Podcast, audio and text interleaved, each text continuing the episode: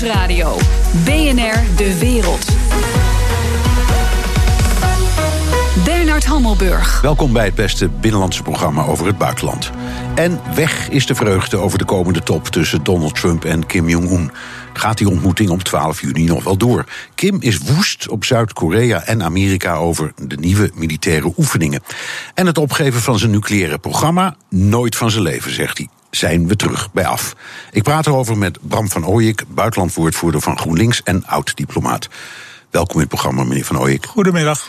Um, de Zuid-Koreaanse president Moon heeft net um, aangeboden om eh, te bemiddelen tussen uh, Kim en Trump. Om te kijken of het toch nog te redden valt. Wat denkt u, gaat het door op de 12e? Ja, dat is natuurlijk toch eerlijk gezegd een beetje koffiedik kijken. Het zijn twee uh, politici die allebei niet uh, uitblinken in uh, consistentie en voorspelbaarheid, om het maar heel met een understatement te zeggen. Maar het is wel goed dat Zuid-Korea, die toch ook toenadering heeft gevonden tot Noord-Korea, probeert om het toch door te laten gaan. Want er staat heel veel op het spel. Laten we even kijken naar de argumenten die Kim aanvoert. Hij is woest op uh, nieuwe Zuid-Koreaans-Amerikaanse militaire oefeningen. Je zou kunnen zeggen. Daar zit wat in. Dat kan me nou wel voorstellen. Je kan je ook voorstellen dat de Amerikanen en de Zuid-Koreanen zeggen: Weet je wat, die stellen we dit keer even uit. Ja, de Zuid-Koreanen die zeggen nu van nou ja, Noord-Korea had het kunnen weten dat we die oefening doen. Het stelt eigenlijk niks voor. Het is een soort routine uh, klus die we, ik geloof, elk jaar zelfs uh, herhalen. Dus probeer het belang van die oefening nu wel een beetje te, te, te, te bagatelliseren. Maar ja, wat hier natuurlijk achter zit, is dat de VS en ook Zuid-Korea, denk ik, niet bereid zijn om al van tevoren uh, concessies te doen aan Noord-Korea. Voordat ze weten dat het uh, uh, onderhandelen iets gaat opleveren. Dat zie je natuurlijk ook met de discussie over de nucleaire bewapening. Noord-Korea zegt, nou ja, we willen best praten over denuclearisatie, zoals dat dan heet. Heel voorzichtig geleidelijk wat stappen zetten. Terwijl Trump zegt, nee, geen sprake van. Ze moeten al hun kernwapens onmiddellijk in de vuilnisbak doen. Dus ja. dat, speelt, dat speelt natuurlijk van wie gaat het eerst bewegen en hoe ver en waar naartoe en, en, en, en wie knipt het met zijn ogen. Dus in die zin zou je het in een optimistisch scenario ook kunnen zien als uh, schermutselingen uh, voorafgaand aan uh, wat misschien toch wel een ontmoeting wordt. Ja. Dat hoop ik althans. Nog een argument van Kim, die is ook heel boos op de veiligheidsadviseur adviseur van Trump, John Bolton. Ja. Die spreekt over het, het Libische model. Libië. Ja. ja, heel onhandig, ja, hè? laten we eerlijk wezen. Want, laten we eerlijk wezen, Gaddafi beëindigde... Is het niet goed mee afgelopen? Nee, maar die nee, beëindigde nee. wel destijds, daar, ik denk dat Bolton het daarover had zijn nucleaire programma in ruil voor herstel van betrekkingen met het Westen. Dat is toen ook gelukt. Ja. Maar een paar jaar later werd hij met diezelfde westerse steun uit de weg geruimd. Ja, dus je ja, zou dus- zeggen, nou daar heeft Kim echt wel een punt. U zegt het al, hè, dat is natuurlijk toch heel erg onhandig van, uh, van uh, Bolton. Uh, ja, als hij het expres gedaan heeft, dan is het misschien wel nog dommer. Maar je moet natuurlijk, als je echt die topontmoeting wilt, dan zul je het ja, tussen nu en begin juni toch echt heel voorzichtig moeten opereren, als, ook als Verenigde Staten. En als je dan zo'n zo iemand hebt die toch een beetje door de porseleinkast gaat stampen. Hè, door te zeggen Libië, ja, dan zien we allemaal die beelden van Gaddafi weer voor ons. Meneer Kim ziet dat dan ook, denk ik. Ja, dat is niet handig. Nee, ik denk dat mag nooit uh, het doel zijn van welke onderhandeling dan ook. Kun je ook zeggen, want dat, dat suggereert u al een beetje.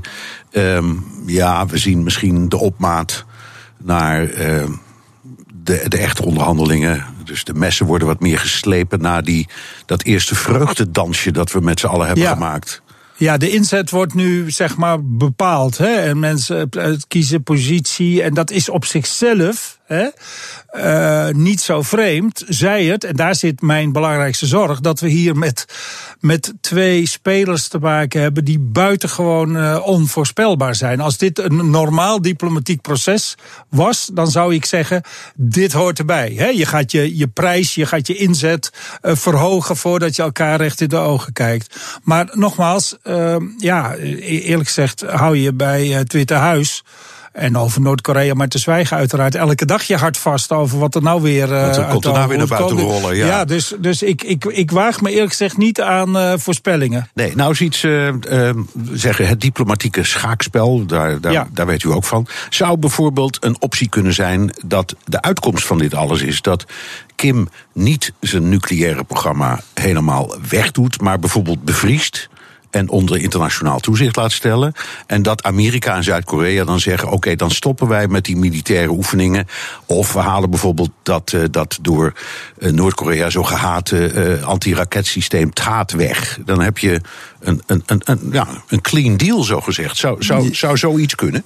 Ja, nou, ik, ik weet niet of het, laat ik zeggen, bevriezen van het nucleaire programma. of dat de Verenigde Staten met name ver genoeg gaat. Hè. Ik denk dat men toch echt van Noord-Korea hele hele fundamentele stappen zal vragen voordat men bereid is om de eigen verdediging. Hè, u noemt het uh, raketschild, maar je kunt ook denken aan de Amerikaanse troepen die natuurlijk in de regio uh, gelegerd zijn. Ja, die zitten er al, wat is het, inmiddels bijna 70 jaar geloof ik. voordat dat echt zal worden teruggeschroefd in een toch al zo brandbare regio. Ja, dan zal er echt denk ik meer moeten gebeuren aan Noord-Koreaanse kant dan alleen maar een soort, nou ja, idee van we gaan het even tijdelijk bevriezen. Dan zal er echt een hele forse stap gezet moeten worden. En uh, ja, dat is wat Trump ook steeds zegt. Onder denuclearisering versta ik gewoon weg met het hele kernwapenprogramma. Ja, maar goed, dan zegt Kim, uh, als ik de Noord-Koreaanse tekst begreep, dat is prima. Maar dan, dan moet ook weg met het Amerikaanse ja. nucleaire programma. En dan noemde die, daar bedoelde hij het hele Amerikaanse nucleaire programma mee. Ja, dat is uiteraard ondenkbaar. Hè? Dat is, of misschien moet ik het woord uiteraard. Ja, dat is uiteraard ondenkbaar. Dus dat in die zin is ook. Ja, moeten we ook weer. Stel dat uh, het gesprek uiteindelijk wel doorgaat in, uh, in Singapore. Hè, daar is het ja. nu voorzien. Stel dat het wel doorgaat, dan denk ik dat het ook. Uh, dat het ook verstandig is om de verwachtingen niet te hoog te zetten. Want de twee partijen vragen dingen van elkaar waarvan we eigenlijk weten dat de andere kant uh, niet of maar zeer mondjesmaat bereid is om die uh, te geven. Dus het is een, als het doorgaat, een goed begin. Voor een situatie die steeds verder dreigde te escaleren, is het dan in ieder geval een stapje terug uh, uit die escalatie. Dat is goed. Maar uh, ja, we zijn nog lang niet bij het soort akkoord dat u net schetste, denk ik. Waarin beide partijen echt uh, fundamentele veranderingen aanbrengen in hun veiligheidsinzet. Mijn indruk is altijd dat wat de Noord-Koreanen echt willen.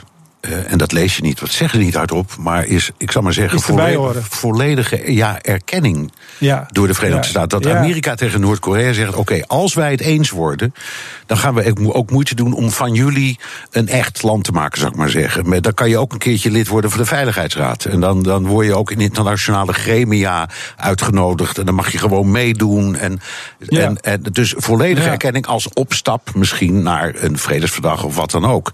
Is dat ook uw indruk? Dat dat eigenlijk een soort psychologie van wat die Noord-Koreanen bezighoudt? Dat speelt uh, denk ik wel vaker. Hè? Je ziet dat ook bij landen als Iran uh, bijvoorbeeld. Hè? Dat er ook een soort idee is van ja, eigenlijk wil ik graag uh, bij het Westen horen. Althans, bij hele grote groepen van de bevolking is dat zo. En vergeet u niet één ander punt, en dat is de economie. Hè? Ik denk dat je van Noord-Korea kunt zeggen dat die hele economie op zijn rug ligt, zeg maar. Niks voorstelt, hè? zo zou je het ook kunnen zeggen. Volledig afhankelijk is van vooral Chinese de, de steun op, op dit moment. En ik denk ook dat, uh, dat, uh, dat het regime uh, een, een angst heeft van ja, we zullen toch, we kunnen niet eindeloos doorgaan met onze eigen bevolking op een hongerdieet te zetten. Er zal toch ooit iets van welvaart moeten komen. Want ook de Noord-Koreanen worden, of, die, of dat regime het nou leuk vindt of niet, maar toch blootgesteld aan indrukken uit hoe het op de rest van de wereld gaat. Je kunt een land niet meer voor 100% afsluiten van de rest van de wereld. Dus mensen zien de welvaart in Zuid-Korea, ze zien hoe elders in Azië mensen uit armoede worden uh, gelift. Uh, in China bijvoorbeeld, hè, om maar het meest voor de hand liggende voorbeeld te noemen. En ik denk dat de aspiraties van zo'n bevolking uiteindelijk de grootste bedreiging zijn voor het zittende regime, dat juist gebaat is bij volledige afsluiting. Dus ze moeten openen. En daarvoor is uh, het kernwapenprogramma hun belangrijkste uh, troef. En uh, ja, ze zullen vooral, denk ik, investeringen willen. Ze zullen handel willen. Ze zullen er willen bij horen, zoals u zegt. Maar ook politiek, maar ook misschien wel vooral economisch, denk ik. Ja, je zou ook om kunnen draaien en zeggen: wat er ook gebeurt. Kim heeft eigenlijk al gewonnen. Want hij wilde een nucleair programma. Dat heeft hij voor elkaar gekregen. Ja. Hij heeft ja. raketten, hij heeft een atoombom. Um, en of die daar nu, of die dat moet afbreken of niet, ze hebben de kennis. En ja, ja, ja. Kissinger zei geloof ik uh, ooit: You cannot uninvent nuclear technology. Nee. Dus als je het trucje helemaal nee. kent, ja. dus kun je niet zeggen hij, hij heeft sowieso al een voorsprong. Nou ja, in ieder geval is het, is het, het klopt het natuurlijk dat, dat die kennis in het land uh, en, en de technologie uh, in, het land, uh, in het land aanwezig is. En daarom is het op zichzelf ook, lijkt me meer dan tijdig om uh, het land uh, in onderhandelingen te betrekken en uit zijn isolement uh, te halen. Dat is in het belang van Noord-Korea. Maar laten we eerlijk zijn, dat is in het brede belang in de regio en uiteindelijk van de wereldvrede. Want het gaat hier echt wel degelijk om een reële nucleaire dreiging. Ja, en, dus en... u heeft gelijk, er moet, er moet iets gebeuren. Maar daarmee draaien we niet meer de geschiedenis terug. Hè? De, de kennis die, die verworven is, ja, die is er. Zo dadelijk. Uitbreiding van de EU met zes Balkanlanden. Zit dat er echt in? Op een top in Sofia wordt er serieus over gepraat. Of toch niet zo serieus? BNR Nieuwsradio. BNR De Wereld. In Sofia praten de leiders van de Europese Unie met de zes Balkanlanden over toetreding tot de Europese Unie. Mijn gast Bram van Ooyek, buitenlandwoordvoerder van GroenLinks en oud-diplomaat, is net in Albanië, Servië en Montenegro geweest. Uh, meneer van Ooyek, hoe liggen die landen erbij? Moet ik me een beetje voorstellen zoals uh, Roemenië, Bulgarije, die wel lid zijn, maar nog niet, ja. aan, niet aan de criteria voldoen. En waarvan nou je ook altijd hoort, daar, daar reist nog met paard en wagen over onverharde wegen. ja, dat zal ongetwijfeld voorkomen. Maar daar rijden ook uh, Porsches over verharde wegen. Hè. De, de ongelijkheid is heel, uh, heel groot, zal ik maar zeggen.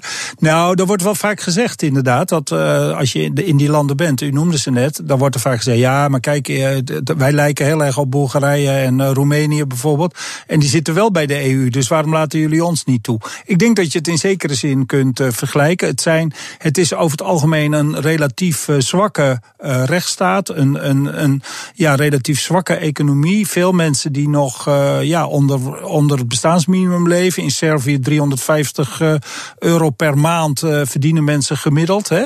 Dat vergeten we vaak. We hebben het vaak over de politiek en de persvrijheid en zo. Dat is ontzettend belangrijk. Maar voor mensen in die landen is vaak ook gewoon, ja, laat ik maar zeggen, een beetje geld in het, op de rekening.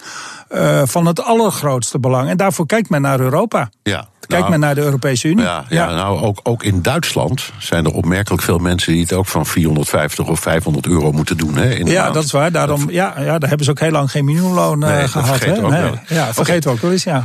Maar goed, we hebben het nu over de ja, Balkan. Precies, daar, nee, is de, ik, ik, daar is de. Nee, u heeft gelijk. Maar, da, maar daar is de, laat ik zeggen, de, de dagelijkse strijd om het, uh, om het bestaan nog best uh, ja, urgent. Zeg ja, maar. ja. ja. EU praat met zes landen die lid willen worden: Kosovo, Bosnië, Bosnië-Herzegovina, Servië, Montenegro, Albanië en Macedonië. Hoe realistisch is dat nou?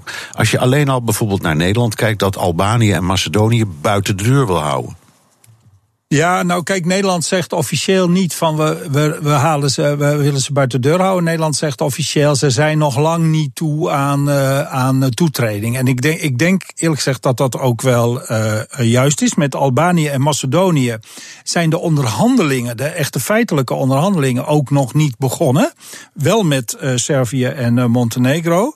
En met Albanië en Macedonië zouden die nu eigenlijk moeten beginnen. Daar zou deze zomer een besluit over moeten worden genomen. En de vraag gaat nu de hele tijd over de kwestie: zijn ze er klaar voor om onderhandelingen te beginnen of niet? Nee, en help ons nog even in een paar woorden. Wat betekent dat nou om er klaar voor te zijn om uh, te gaan onderhandelen? Want nou, ik, ik, ik, ik, ik, breng maar even Turkije in de herinnering. Daar heeft die ja. kwestie, weet ik wat, meer dan twintig jaar geloopt. En loopt officieel nog steeds. Dus wanneer ben je klaar om met de EU te praten?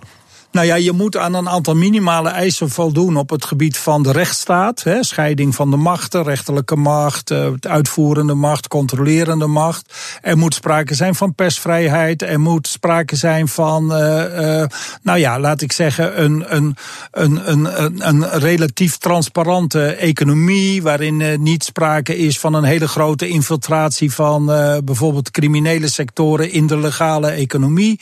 corruptie is een belangrijk criterium. nou ja, ze zijn, er, is een, er is een groot aantal kwesties benoemd door de Europese Unie. En terecht benoemd naar mijn smaak. Waar, waar, waarop je op zijn minst stappen moet hebben gezet voordat je gaat onderhandelen. Want als je dan gaat onderhandelen, dan ben je er natuurlijk nog lang niet. Dan krijg je echt letterlijk met tienduizenden pagina's, letterlijk tienduizenden pagina's Europese regelgeving te maken. Waar je uiteindelijk aan zult moeten voldoen voordat je mag toetreden. Ja, dan nog even eh, dat ene opmerkelijke land Kosovo. Dat wordt zelfs binnen de EU niet door alle landen erkend. Spa nee, Spanje bijvoorbeeld heel fel. Uh, ja. Rajoy die boycott die bijeenkomst. Hoe, hoe ziet u dat?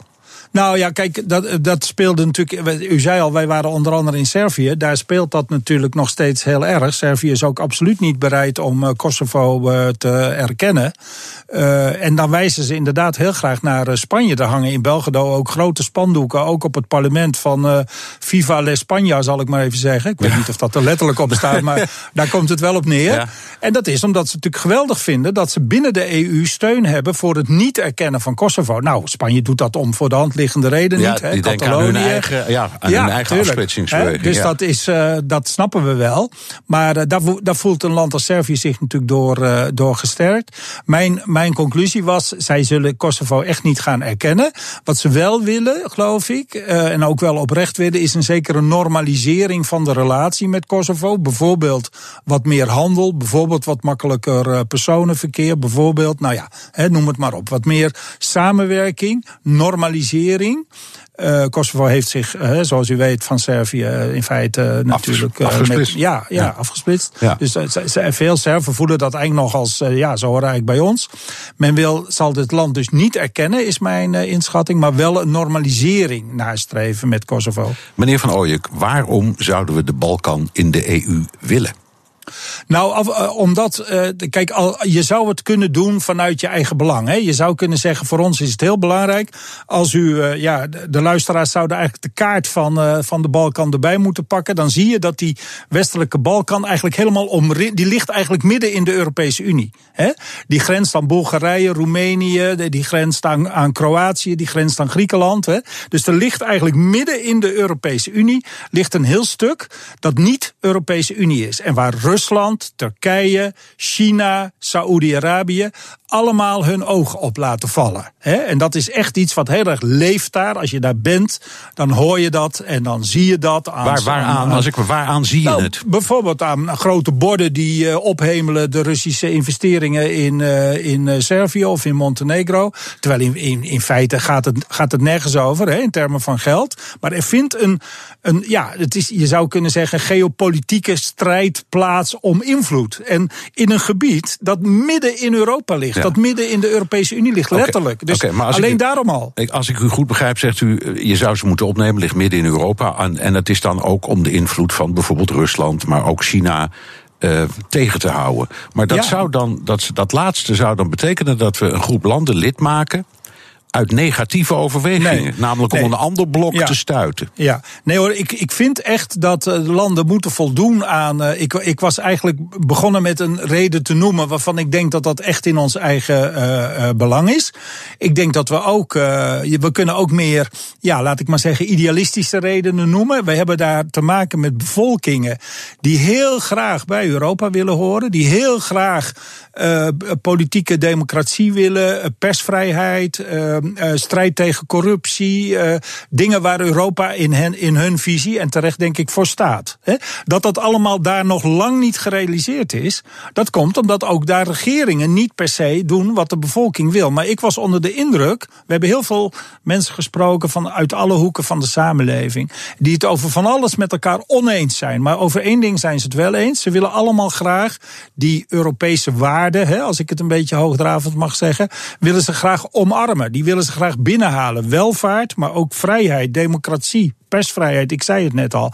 Dus dat is een hele goede reden ook, hè, die misschien niet per se ons eigen belang op de korte termijn uh, vertegenwoordigt, maar wel datgene waar we voor staan als Europese Unie, om die landen de kans te geven om over die uh, drempel heen te springen. Nou, Want dat nou, is nog lang niet zo ver, hè? laten we duidelijk zijn. Ze zijn er nog lang niet. Nee, het is een heel lang traject. En als je eenmaal begint, duurt het nog wel tien jaar, de weet Ja, zeker. Maar goed, dat waren, het waren dezelfde argumenten die Roemenië en Bulgarije hadden, waarom ze erbij wilden. Hadden we, wees eens eerlijk, toen dat allemaal was gebeurd, niet een beetje spijt dat we dat hebben laten gebeuren? En moeten we dus niet oppassen dat we in dezelfde fout vallen? We wisten bij Roemenië en uh, Bulgarije dat ze eigenlijk niet voldeden aan de, aan de eisen die we stelden. We hebben ze om politieke redenen eigenlijk versneld toegelaten in 2007. Uh, en we hebben gezegd, dan gaan we verificatiemechanismen, hè, met een deftig woord, opzetten om te controleren of ze wel de goede kant op bewegen. Dat hebben we inderdaad geleerd, dat moet je niet doen. Dus ik zou zeggen, de landen waar we het nu over hebben, moeten aan de eisen voldoen. Die, die staan helder en duidelijk op papier, dat weten ze ook allemaal. Iedereen die we daar gesproken hebben, van de minister-president tot, uh, tot de parlementariër, tot, uh, tot de rechter en de journalist. Iedereen weet hè, basic, uh, in grote lijnen wat die eisen zijn. Laten we inderdaad leren van het verleden. Niet te snel, maar ook niet de deur dichtgooien. Want dat zou echt een, nou ja, misschien historische vergissing nou, nou zegt de voorzitter van de Europese Commissie Juncker. Die komt met een tijdpad. Ja. Het moet, het moet allemaal in 2025 ja, gepiept zijn. Ja? Onverstandig, ja. Ik vind ik onverstandig voor. he, dat, dat, dat willen wij niet, zal ik maar zeggen, hier in, uh, in uh, West-Europa. Maar wat mij, wat mij trof, was dat eigenlijk ook in de landen waar wij waren, Servië, Montenegro en Albanië, mensen daar helemaal niet zo blij mee waren. Mensen zijn helemaal niet zo blij met een harde deadline, want ze zeggen, ja, misschien zijn we wel eerder klaar. Nou, eerlijk gezegd denk ik dat dat onwaarschijnlijk is. Maar oké, uh, laten we zeggen, doe je best. en misschien zijn we later klaar. En dan moeten we dus ook niet, dan moeten ook niet willen toetreden. Want ja, we willen wel, uh, die toetreding is, is niet een formaliteit, maar moet ook echt geschraagd zijn in een veranderde samenleving. Dus er was heel weinig enthousiasme voor een datum. Dus ik, ik vind dat, uh, on, ja, ik vind dat gewoon, daar heeft Jonker niemand een dienst en de nee, Europese Commissie niemand een dienst mee bewezen. krijgen we niet een soort Turkije-scenario, eindeloze belofte, eindeloze onderhandeling, terwijl iedereen weet dat het toch niet van gaat komen? Ja, weet u, dat kun je toch niet helemaal uh, voorspellen. Hè? Ik, het, het is alweer iets langer geleden de Baltische Staten bijvoorbeeld. Hè? We hebben het nu steeds over Bulgarije en, uh, en, uh, en Roemenië. Maar er zijn ook natuurlijk landen toegetreden. Ja. Hè? Estland, Letland, Litouwen bijvoorbeeld. Waarvan in die tijd ook mensen zeiden, nou ja, ja is dat niet te snel en zo. Dat is eigenlijk een succes. Ja. Dus het zou, ik zou ervoor willen pleiten dat we heel kritisch kijken naar Roemenië, Bulgarije en misschien ook wel naar Polen en Hongarije. Hè. Helaas blijft het niet bij Bulgarije en Roemenië. Maar dat we ook kijken naar de landen die zijn toegetreden. En uh, waar we eigenlijk van een succesverhaal zouden, zouden kunnen uh, spreken. Dat is volgens mij ook belangrijk voor een evenwichtige uh, benadering van deze vraag. Dank. Bram van Ooyek, buitenlandwoordvoerder van GroenLinks en oud-diplomaat. Nieuwsradio. BNR De Wereld. Bernard Hammelburg. Italië heeft bijna een nieuwe regering. De Vijfsterrenbeweging en de partij Lega zouden volgens Italiaanse media het eens zijn over een coalitieakkoord. Nu moeten ze het nog eens worden over wie de nieuwe premier wordt. Intussen kijkt Brussel met zorgen toe, want de plannen die uitlekken zijn niet de plannen die Europese bureaucraten willen zien. Europa-verslaggever Jesse Pinster Welke plannen veroorzaken die onrust? Nou, de meest in het oog springende was wel de 250 miljard euro die bij de Europese Centrale Bank ligt. Dat is uh, staatsschuld van de Italianen. Waarvan ze zeiden: ja, kan dat nou niet gewoon kwijtgescholden worden? Verder zit er een uh, soort achterdeurtje in het coalitieakkoord... waardoor ze de eurozone uit zouden kunnen. Die pagina schijnt er inmiddels uitgescheurd te zijn trouwens. Want dit zijn uitgelekte versies uh, daarvan. Maar goed, al met al wilden ze zich eigenlijk gewoon niet meer... ook aan de Europese begrotingsregels uh, houden. Dus het groei- en stabiliteitspact, zoals dat dan officieel heet. Dus dat moest maar eens herschreven worden. Het zijn vrij radicale ideeën. nou zijn dus uitgelekte plannen. Er wordt nog wel... Ja, ze zeiden al gelijk, ja, zo scherp komt het niet in. Dus we moeten nog eventjes wachten om te zien wat er precies in gaat staan. Maar de bottom line is wel dat ze gewoon meer geld willen uitgeven en minder inkomsten hebben. Want pensioenhervormingen terugdraaien. Belastingontduikers die willen ze gaan ontzien. Ze willen een basisinkomen invoeren voor arme Italianen. Belastingen verlagen. Nou, je voelt al aankomen waar dat heen gaat. Ze hebben een staatsschuld van meer dan 130 procent. Dat is de grootste na Griekenland. Ja, en de vrees is dat die op gaat lopen komt nog heel even die 250 miljard van de ECB terug. Italianen zijn, kunnen we dat dan niet gewoon negeren? Dan ziet het er toch wat mooier uit. De reactie van een Europese ambtenaar was totaal geschift. Oké, nou, nou is Italië een democratie. De burgers hebben die partijen gekozen.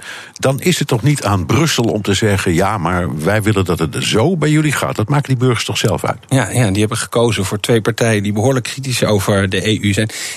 Brussel kan daar niet zo goed mee omgaan. Dat zijn bureaucraten die hebben regels en die willen dat iedereen zich aan die regels houdt. En ze zijn niet zo flexibel om met dit soort dingen om te gaan.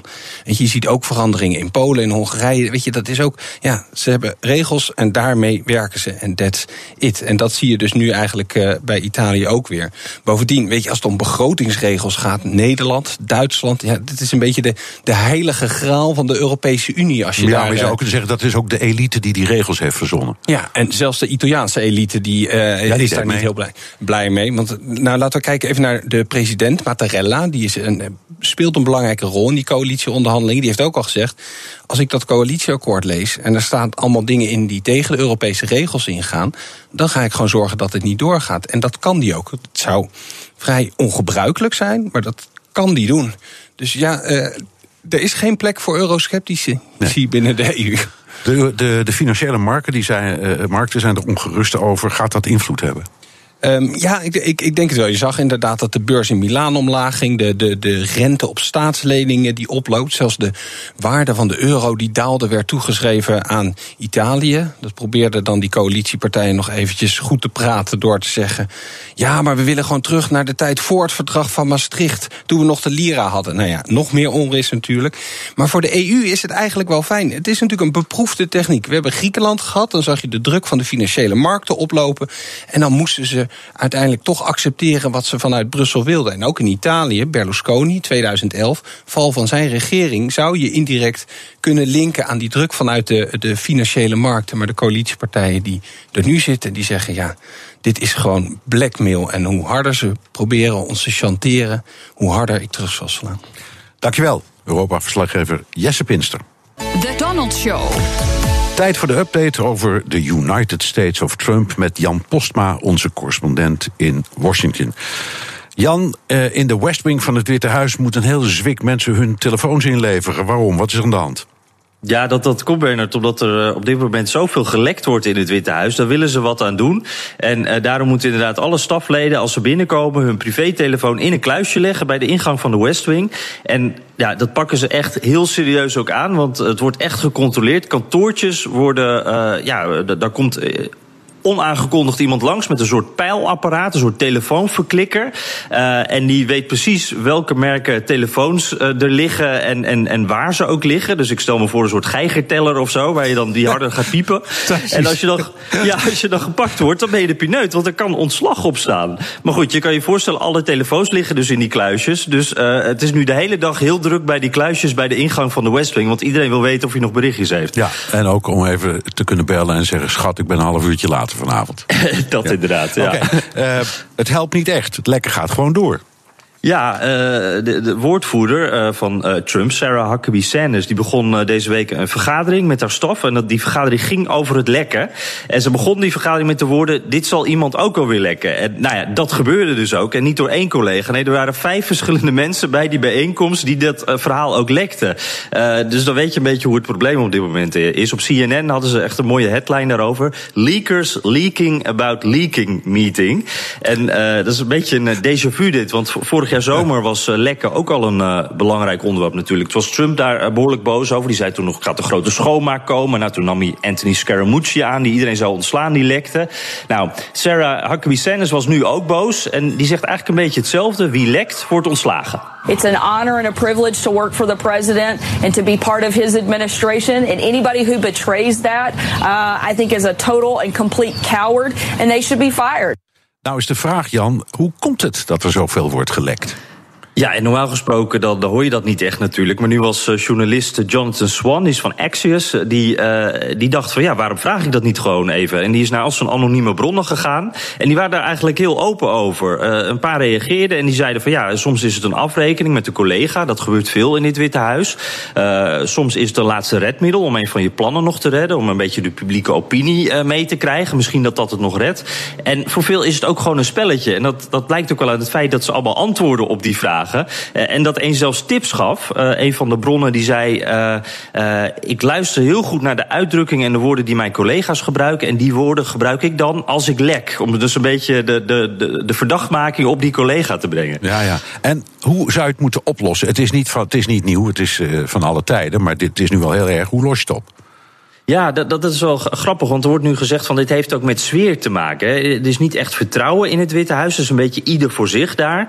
Uh, stafleden die zeggen nu ook van ja, ik, vertel niet meer alles tijdens vergaderingen. Dus je zou kunnen zeggen een beetje een angstcultuur. Uh, ja, en Bill Clinton, die had een beetje hetzelfde probleem. Die had ook een lekprobleem in de West Wing. En die heeft het eigenlijk helemaal anders aangepakt. Die heeft juist het teamgevoel teruggebracht, of dat in ieder geval geprobeerd. En dat was toen voor hem de oplossing. Dus niet jagen met die telefoonpijlers, maar uh, ja een dagje op de hei of zo. Of in dit geval misschien eh, een Trump resort. Ja, maar dat was natuurlijk in een periode dat je wel mobiele telefoons, maar nog geen smartphones had. Dus het was iets makkelijker misschien. Dat is wel waar, dat is wel waar. Ja. Nou, nou, iets wat er misschien wel of niet mee samenhangt, want misschien is het ook wel een lek.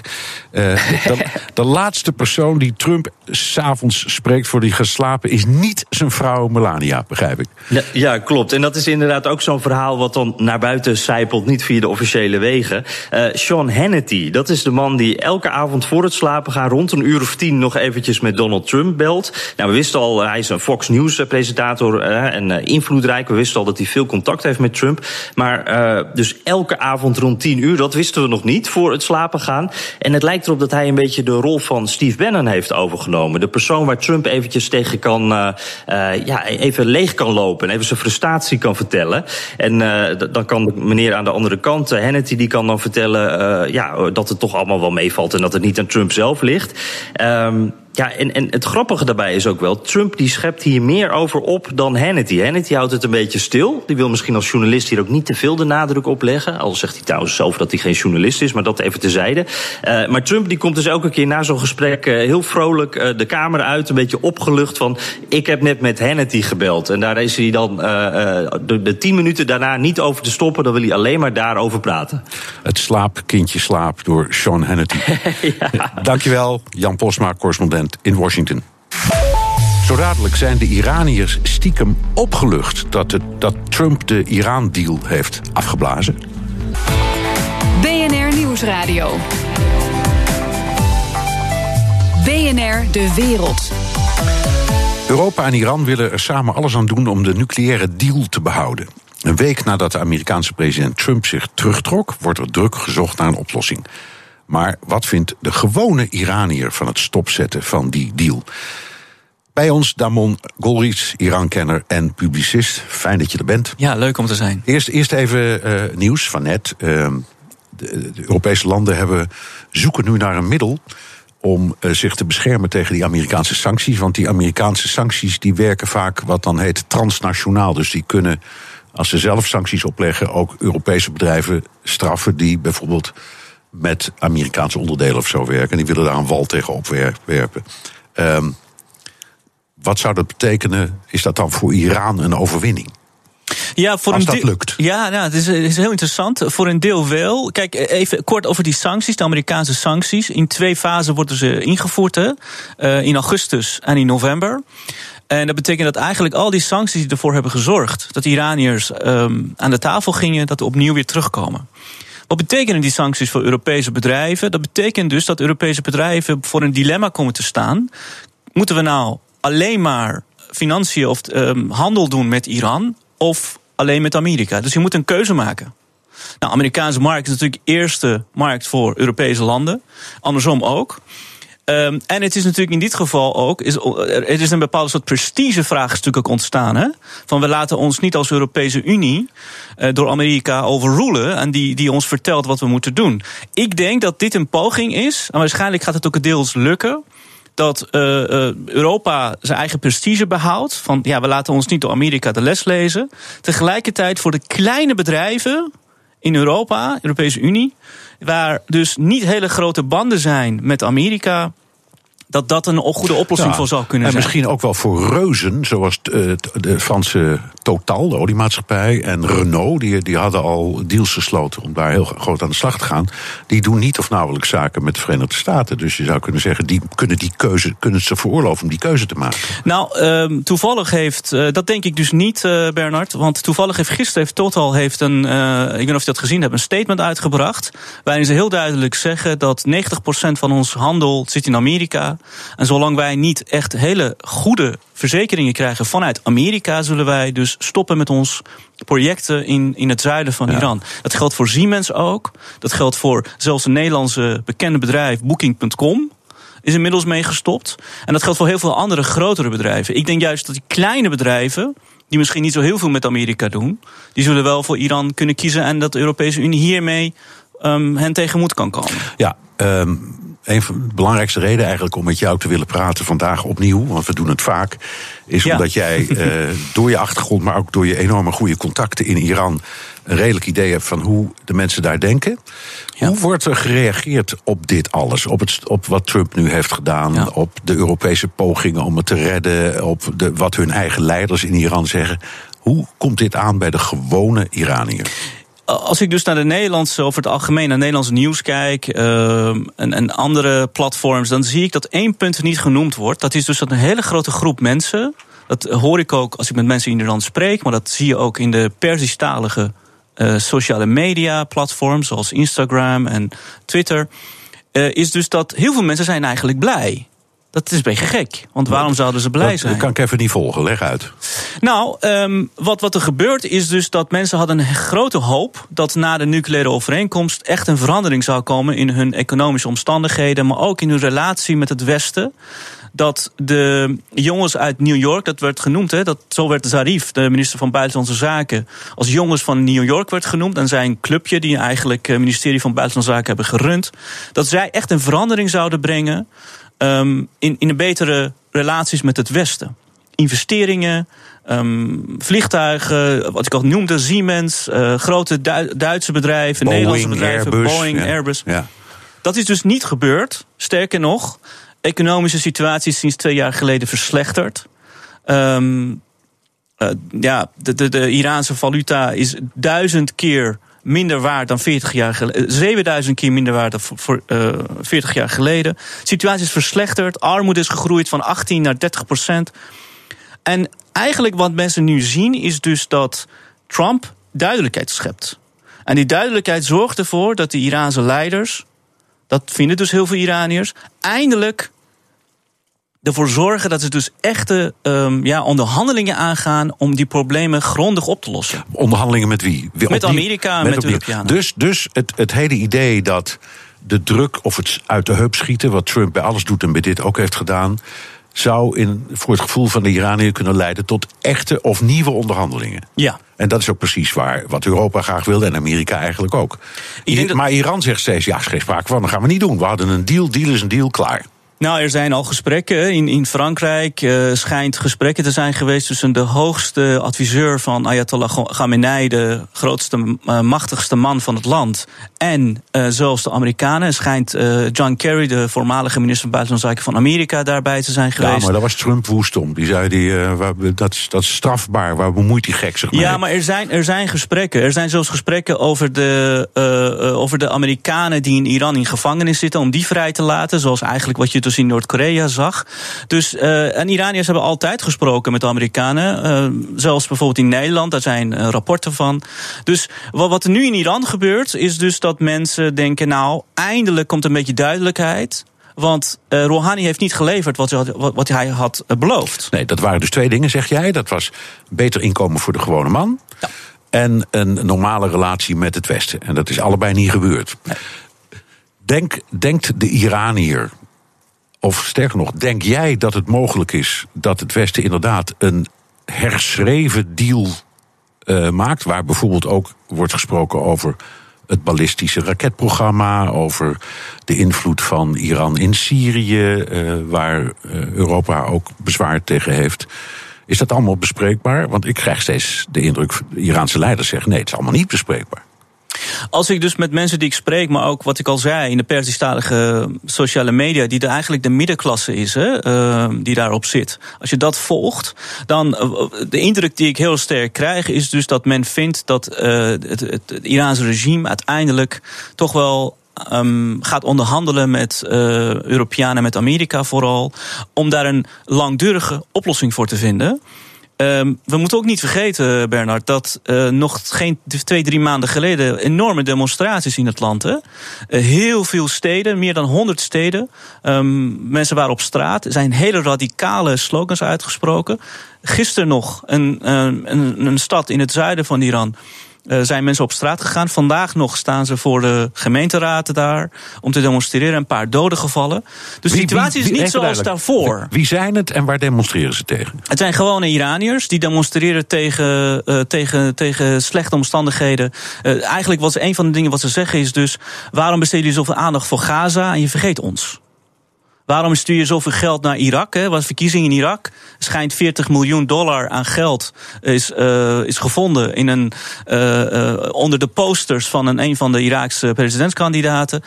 Um, en het heeft, niet, heeft, niet, heeft niet eens geholpen, want, nee. want, want, want Sadr heeft gewonnen. En dat is een Soeniet. Dus, Precies. Ja, Nee, Sadr is, is Shiite. Oh, die is Shiite, maar die, is wel, die is maar anti-Iraans. Ja, die is ja. in ieder geval veel meer. Die is, heeft in Iran gestudeerd, ja. maar die is veel meer. Dus die 40 richting... miljoen zijn down the drain, zo gezegd. Nou, dus, ja. Precies. En dus wat Iraniërs willen is betere situatie qua economische omstandigheden, maar ook betere relaties met, met de hele wereld.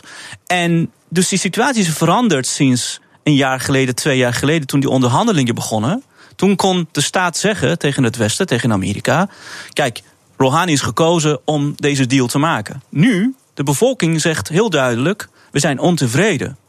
En waar we willen consensus, we willen ja. niet in de regio bezig zijn, we willen betere omstandigheden. Ga niet naar Gaza kijken, naar Syrië, maar kijk naar ons. Dat is wat de bevolking zegt. Um, wat is het gevolg? Wat, wat, wat zie jij daar aan ontwikkelingen komen? Uh, dat land wordt, ik zeg altijd, geleid door een soort geriatrische inrichting. Allemaal stokoude mannen met baarden. Hoe lang is dat nog houdbaar? Ik denk niet zo heel lang. Ik denk niet zo heel lang. Ik, denk, ik weet niet wat er gaat gebeuren. Dat weet denk ik uh, tenminste.